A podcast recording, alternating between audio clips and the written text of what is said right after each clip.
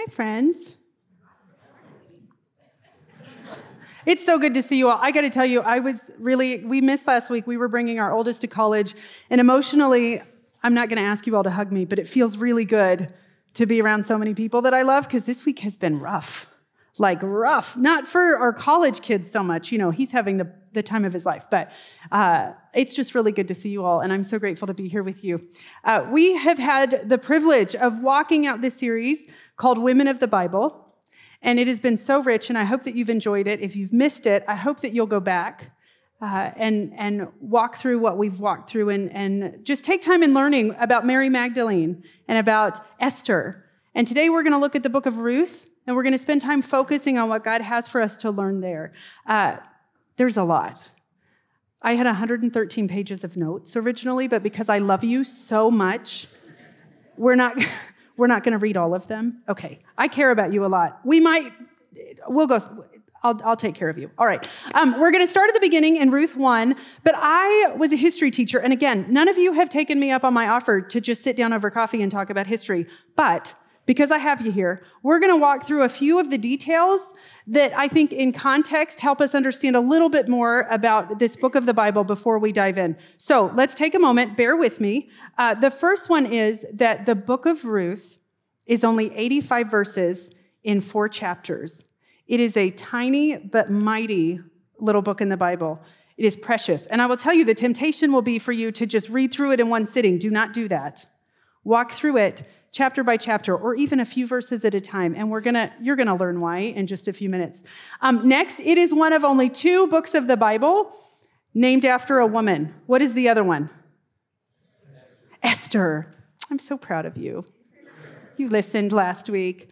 Um, the the book of ruth is the only book of the bible named after a non-jewish person.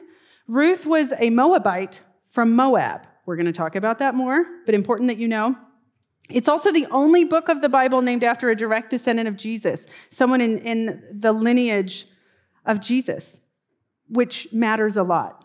We want to pay attention to that. Lastly, the book of Ruth, based on what scholars say, would have taken place within the context of Judges chapter 10, but it's its own book of the Bible, which again, we should infer that that means that we want to pay attention because there was so much valuable stuff in it that it wasn't just held there, it was put into its own book. Uh, we're going to talk about all of that today. Uh, Augustine, he is a theologian, said that the new is in the old concealed, and the old is in the new revealed. This means that in the Old Testament, there are truths of the New Testament, these seeds, these predictions that anticipate what is to come. And the book of Ruth is full of these. And I know I've already said it, but there is so much goodness in this tiny little book, and I wish we had days and weeks to sit down and pour through my 113 pages of notes. But today we're going to buckle up, buckle up, and we're going to go through um, some of the highlights that I think, not only for this time and season that we're in as a world, but as followers of Jesus, what we can take from this that might be most important for this moment in time. So we're going to go to Ruth 1. We're going to read it like students. We're going to sp- um, spend some time focusing on the who, what, and when of this book. Ruth 1 1 through 5. In the days when the judges ruled, there was a famine in the land. So a man from Bethlehem in Judah, together with his wife and two sons, went to live for a while in the country of Moab. The man's name was Elimelech, his wife's name was Naomi, and the, name, the names of his two sons were Mahlon and Chilion. They were Ephrathites from Bethlehem, Judah. That just means like they were Rapid Cityans from the Black Hills, South Dakota. That's just telling us, I don't want to overwhelm you or, or make you feel like you don't know what's going on. That's just telling us where they're from. Uh, they went to Moab and lived there. Let's keep going. Now, Elimelech, Naomi's husband, died, and she was left with her two sons.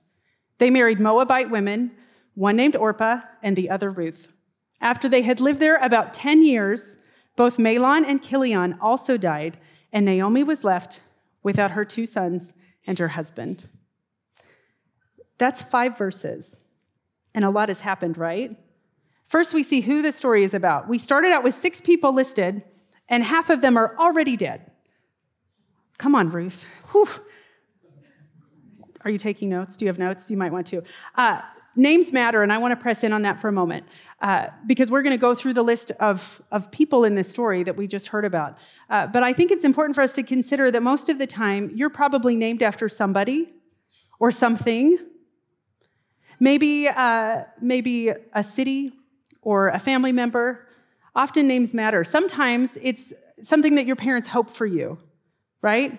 They name you a name that they're hoping uh, might turn into something really amazing. A lot of times in, in Bible times, they're named after family members, or maybe parents are trying to breathe something into that child's life. It's also circumstances surrounding the birth. For instance, when Isaac and Rebekah had twins, they named the first one Esau because Esau means hairy, which I think is kind of a bummer because what if he had a shirt on and nobody would have even had to have known? But there you go, naming him Harry. His brother Jacob, born right after him, was named Jacob because Jacob means heel grabber, and Jacob was holding on to Esau's heel as he was born. Another example, less spiritual, is Darth Vader. Do we have any Star Wars fans in here? Okay, a few. Oh, my Titus is a huge Star Wars fan, so I'm trying to get on board. Uh, Darth Vader means dark father. And I'm from somebody looking from the outside in. How did Luke not know? Right? Again, I've not seen the movies, so I can't say, but that's another one, an example of like context. Let's take a look at the six names of the people that we talked about. Elimelech, my God is king. Can you imagine what his parents hoped for this child? When every time he would share his name or somebody would say his name, it would have been a testimony to their God. How powerful is that? Naomi means pleasant. Mahlon and Chilion, oh, sick and dying. What bummers, right? that, oh man, we, we don't have all the details, but I'm hoping that was because maybe that happened before and the parents weren't, you know, anyway. Uh, Orpah means back of neck. That's going to come into play in a little bit. Ruth means friend or friendly. So we know who is in the story. Let's take a look about when it was written. What we know from uh, the scripture that we read was it was written in the days when the judges ruled. And if you've ever studied the book of Judges, you know that it was kind of a hot mess. And I'm going to put a verse up here, Judges 21 25. In those days, Israel had no king. Everyone did as they saw fit. Ugh, it sounds a little bit like today, or even just being a parent. Um, it's not a bright and shining moment for, for God's people. And this is the backdrop that Ruth happens in doing whatever they want, living however they feel. It's a mess. The people of God have lost their minds. There's corruption in the government, priests are taking bribes. It's not even safe for a woman to walk down the street in her own town, not in a foreign land, but in God's land. God's people were up and down in the sin cycle, from sin and loss to repentance and restoration. This is in the book of Judges. Back in the book of Deuteronomy, God had predicted this to his people. But the thing about people is we, we may know, but we don't always do, right?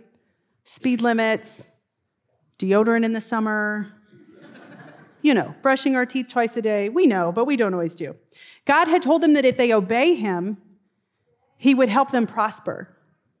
But if they did not, there would be famine. And here we are, Ruth 1. The stages of the sin cycle look like this, and I just want to give you a picture of it because it's going to come into play. The first stage of the cycle would be rebellion, an action or process of resisting authority, living your way, not God's. The second was retribution, punishment for a wrong. Repentance is the third stage, the action of repenting, the verb of repenting, sincere regret or remorse. And the fourth was restitution, restoration of something lost or stolen to its rightful owner. And by the time we get to the book of Ruth, we see that we are in stage two of this cycle. And what does that look like? The end of verse one says there's a famine in the land. So, where is the land? There are two specific places we're going to go to. The first was the land of Bethlehem, which in Hebrew means the house of bread. And what we know, because there's a famine, is that there is no bread in the house of bread. When there was a famine at this time, the Israelite people, God's people, knew that it was a time to reflect and repent, to examine their hearts, and to trust God to provide. But what does this man from Bethlehem do? Let's take a look again. In the days where the judges ruled, there was a famine in the land, so a man from Bethlehem in Judah, together with his wife and two sons, went to live for a while in the country of Moab. So the Moabites are in Moab, about 50 miles away. It's lush, it's green, it's beautiful. But the Moabites are a branch of the family tree that Israel was totally embarrassed by. They didn't want anything to do with them. The Moabites were descendants of Lot, which, if you read in the Old Testament, you should go back if you don't know, or again, we can sit and have coffee and talk about it.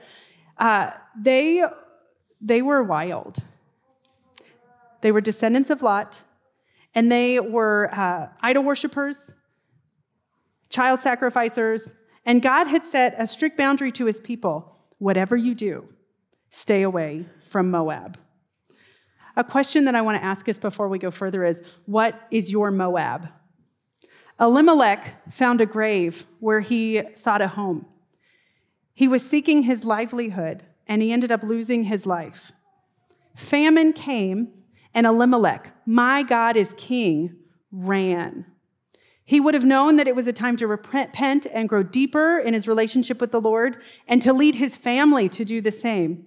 But he didn't. I wonder if he would have been afraid. If his children were sick and dying, maybe he worried about whether or not he could take care of them and he panicked. What would you do? What is your Moab? Where do you go in a time of famine when you're waiting on God to move and life is hard and life is scary? Where do you go? Who do you run to?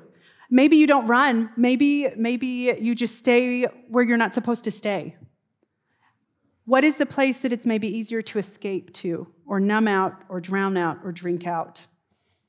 I think we all probably have a few Moabs during our lifetime that we have to run from or that we should run from. One of my biggest actually was something that started all the way back in high school. It feels like forever ago. We're not going to go there today. I was dating a boy from a few towns over. I was from a very small town. So everything was a few towns over if you didn't want to just hang out with people you were related to. So that's that's how that was. Um, he was well known, he was well liked, and we dated for a while before he became just really exhaustingly abusive in every possible way. I had deserted my friends. I wasn't hanging out with them anymore. I had made him my whole world, so I didn't feel like I had anybody to turn to or anywhere to go. I felt stuck. It was a Moab.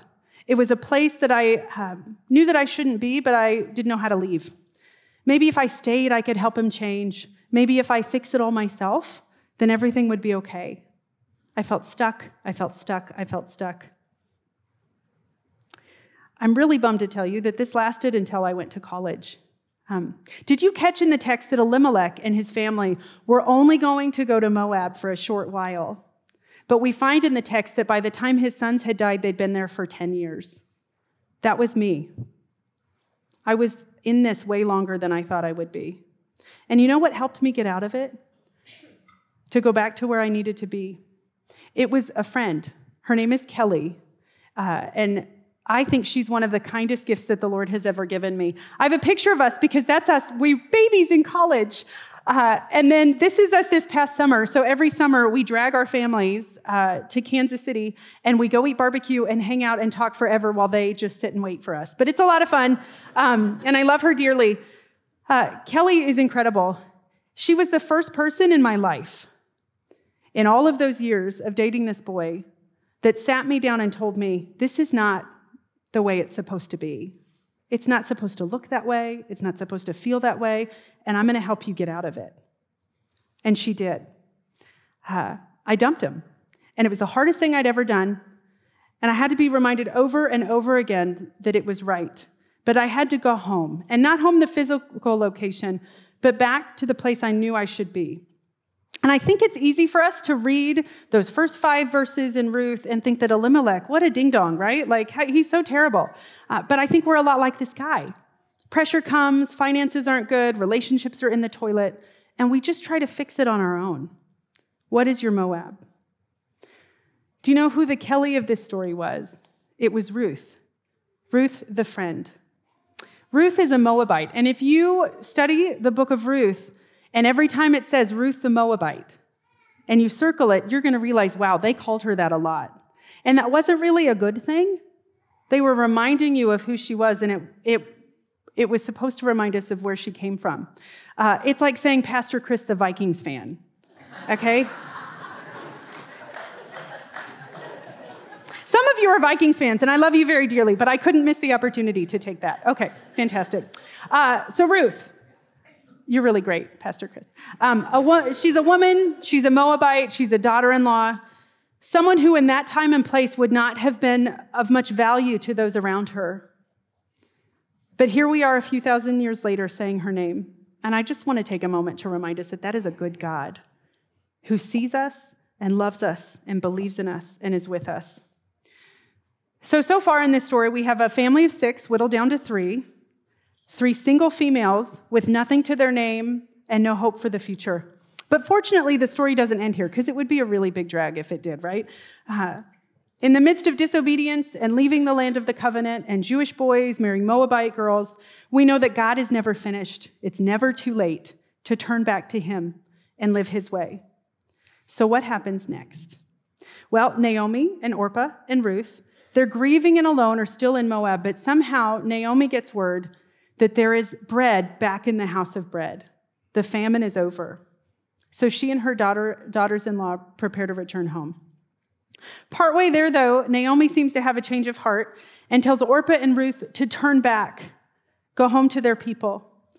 Naomi has found enough faith to go home, but she doesn't know what is waiting there for her. She doesn't have a safety net. And these Moabite women would surely be shunned at best, and at worst, they would lose their lives.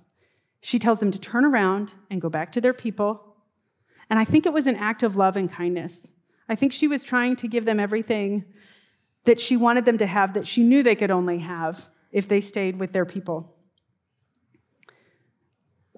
One of the things that I think is important is Naomi's name meant pleasant. But she even says in the text when she does return home for people to call her a different name, to call her Mara, because she believed that God's hand had turned from her. Um, she wanted to give them a chance.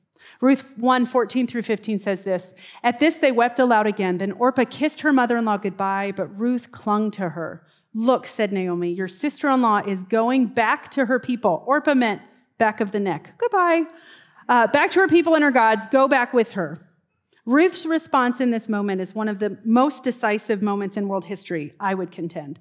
And I realize that's a really big statement to make because there are a few women in Moab having a hard time how could that become one of the most decisive moments in history? I'm going to tell you.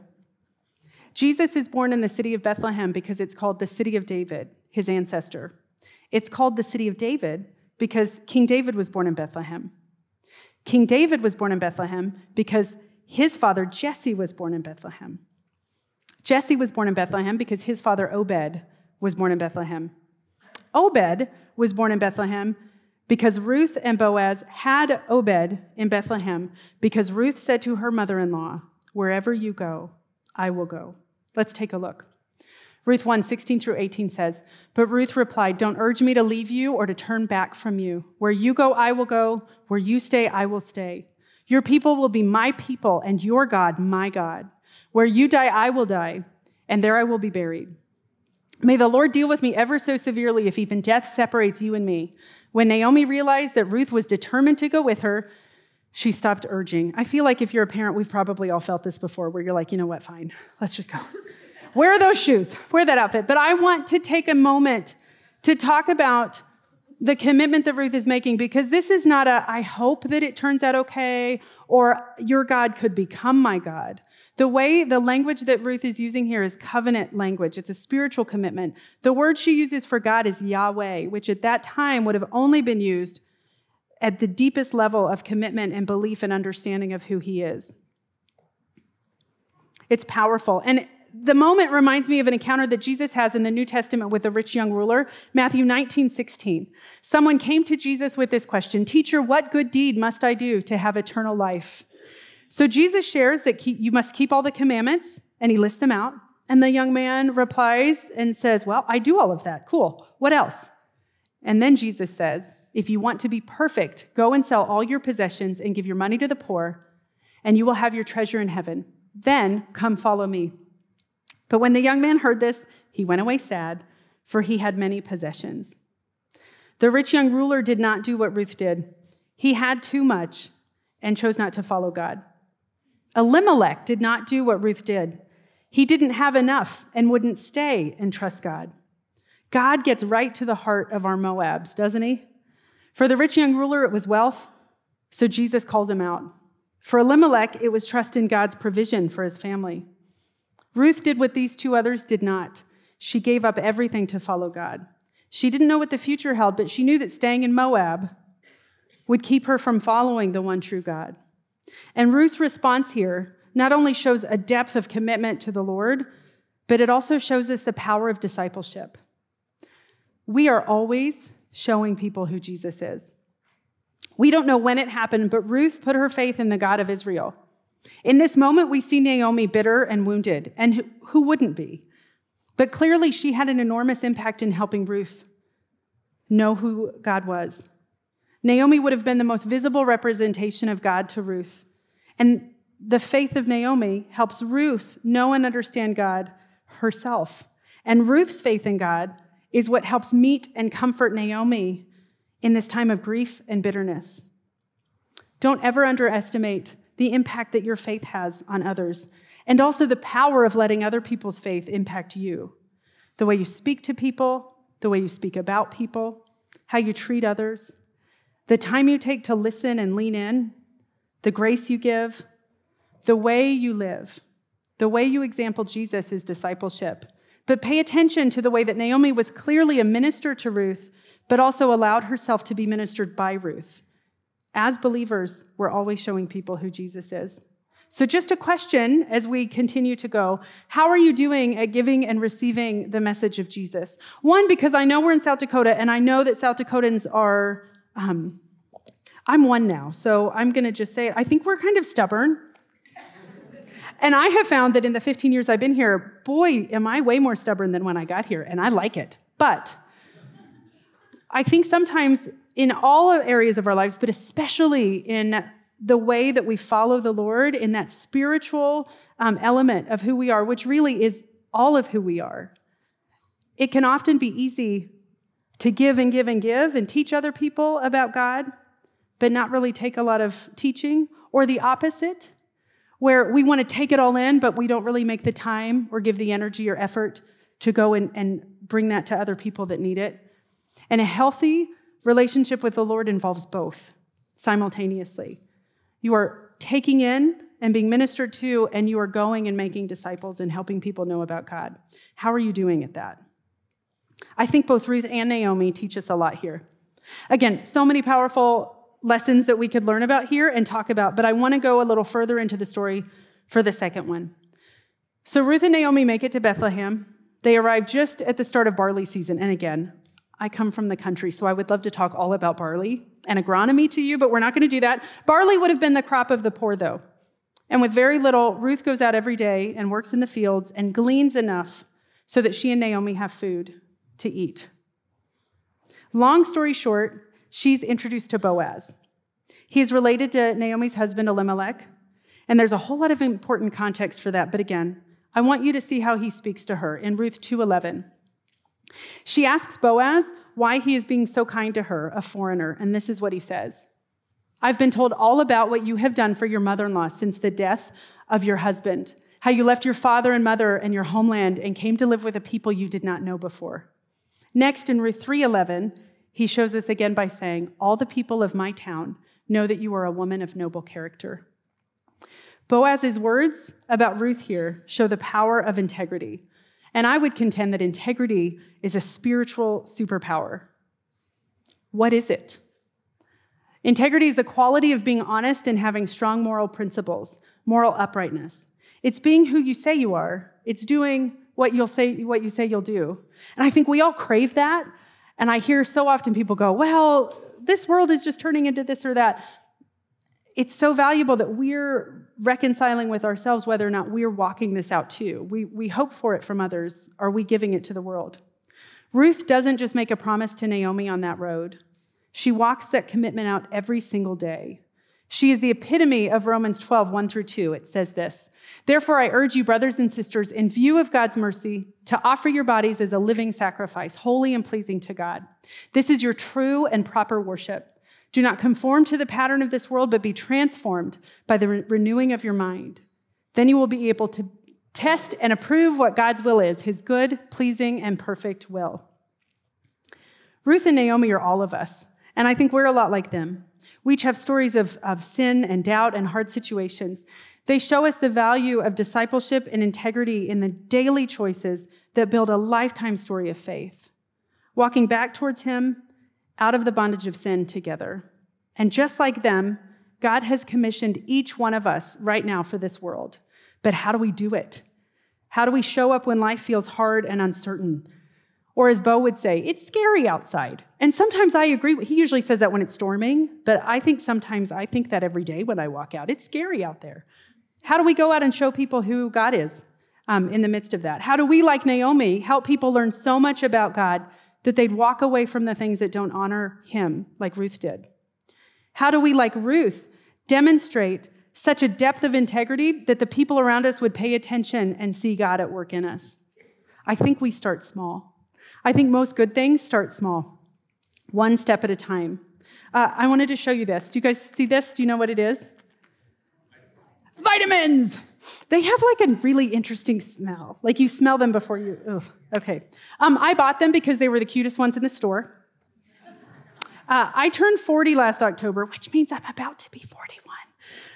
It's fine. Um, I've been trying to catch up on all these here's who I am now things, like um, taking vitamins and stretching my hips and my knees. I don't even know if I'm doing it right, but I'm trying. Um, I'm trying to eat dinner before 5 p.m. and watching MASH reruns. I'm just kidding on some of those. I do watch MASH. Uh, but the vitamins are a thing. And I bought them, um, one, because I felt like I needed them, and two, because they um, were the cutest ones on the shelf. Uh, this isn't the first bottle of vitamins I've owned, though. It will be the first bottle of vitamins I finish, though, I hope.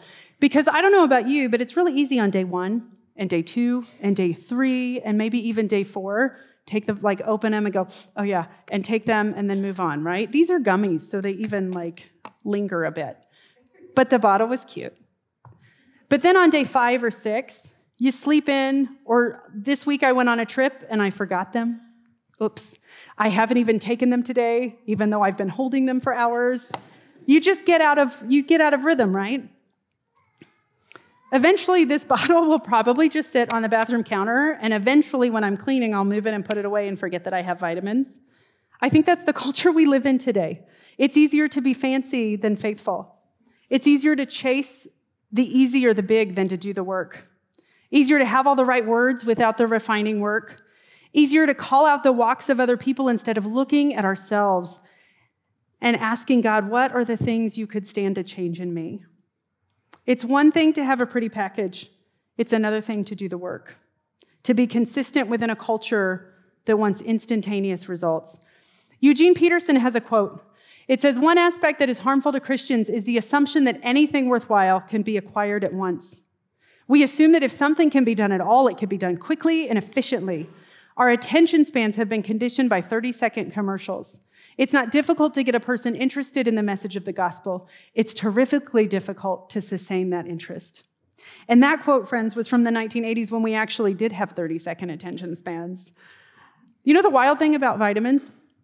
They don't work right away. Uh, you have to take them every day because the change comes from the inside out. It sometimes takes up to 90 days for them to even take effect. How exhausting is that? It's the long haul, it's a process. It's got to take place on the inside. Maybe it's not the vitamins for you. Maybe it's inviting people around you to help you get out of a Moab. Maybe it's being part of a group of people that helps somebody else get out of theirs. Maybe it's getting back into the routine of attending church regularly, or serving together, or joining a group, getting people around you to walk life out with. Maybe it's calling a friend after a hard, long day, instead of just sitting with drinks or going to the store and spending all of your money just to cope with whatever's going on. Maybe it's making time every day to pray and read the Bible. Whatever it is, I pray that you would start taking steps towards it today. Because when we get dedicated to the work right in front of us, we realize that life is just a bunch of small steps that gets bigger when we put it all together. I think when you read the book of Ruth, those 85 verses in four chapters, it's easy to fast forward to the ending. We know the ending, right? We know what happens. So as we're reading it, we're thinking it with that in mind. But the story of Ruth, for Ruth, was lived minute by minute, day by day, decision by decision, without the end in sight, but trust in God, one at a time. It's a testimony of how small, consistent, faithful decisions can like turn a life into something incredible when it's marked by discipleship and integrity. So, how does it end? Uh, eventually, Ruth and Boaz get married. They have a son and become people in the family tree of Jesus. There's a hugely powerful story there about God's goodness and the promise of Jesus written all over it. Please go study it. And I would have coffee with you if you want to talk about it. I would have coffee anytime.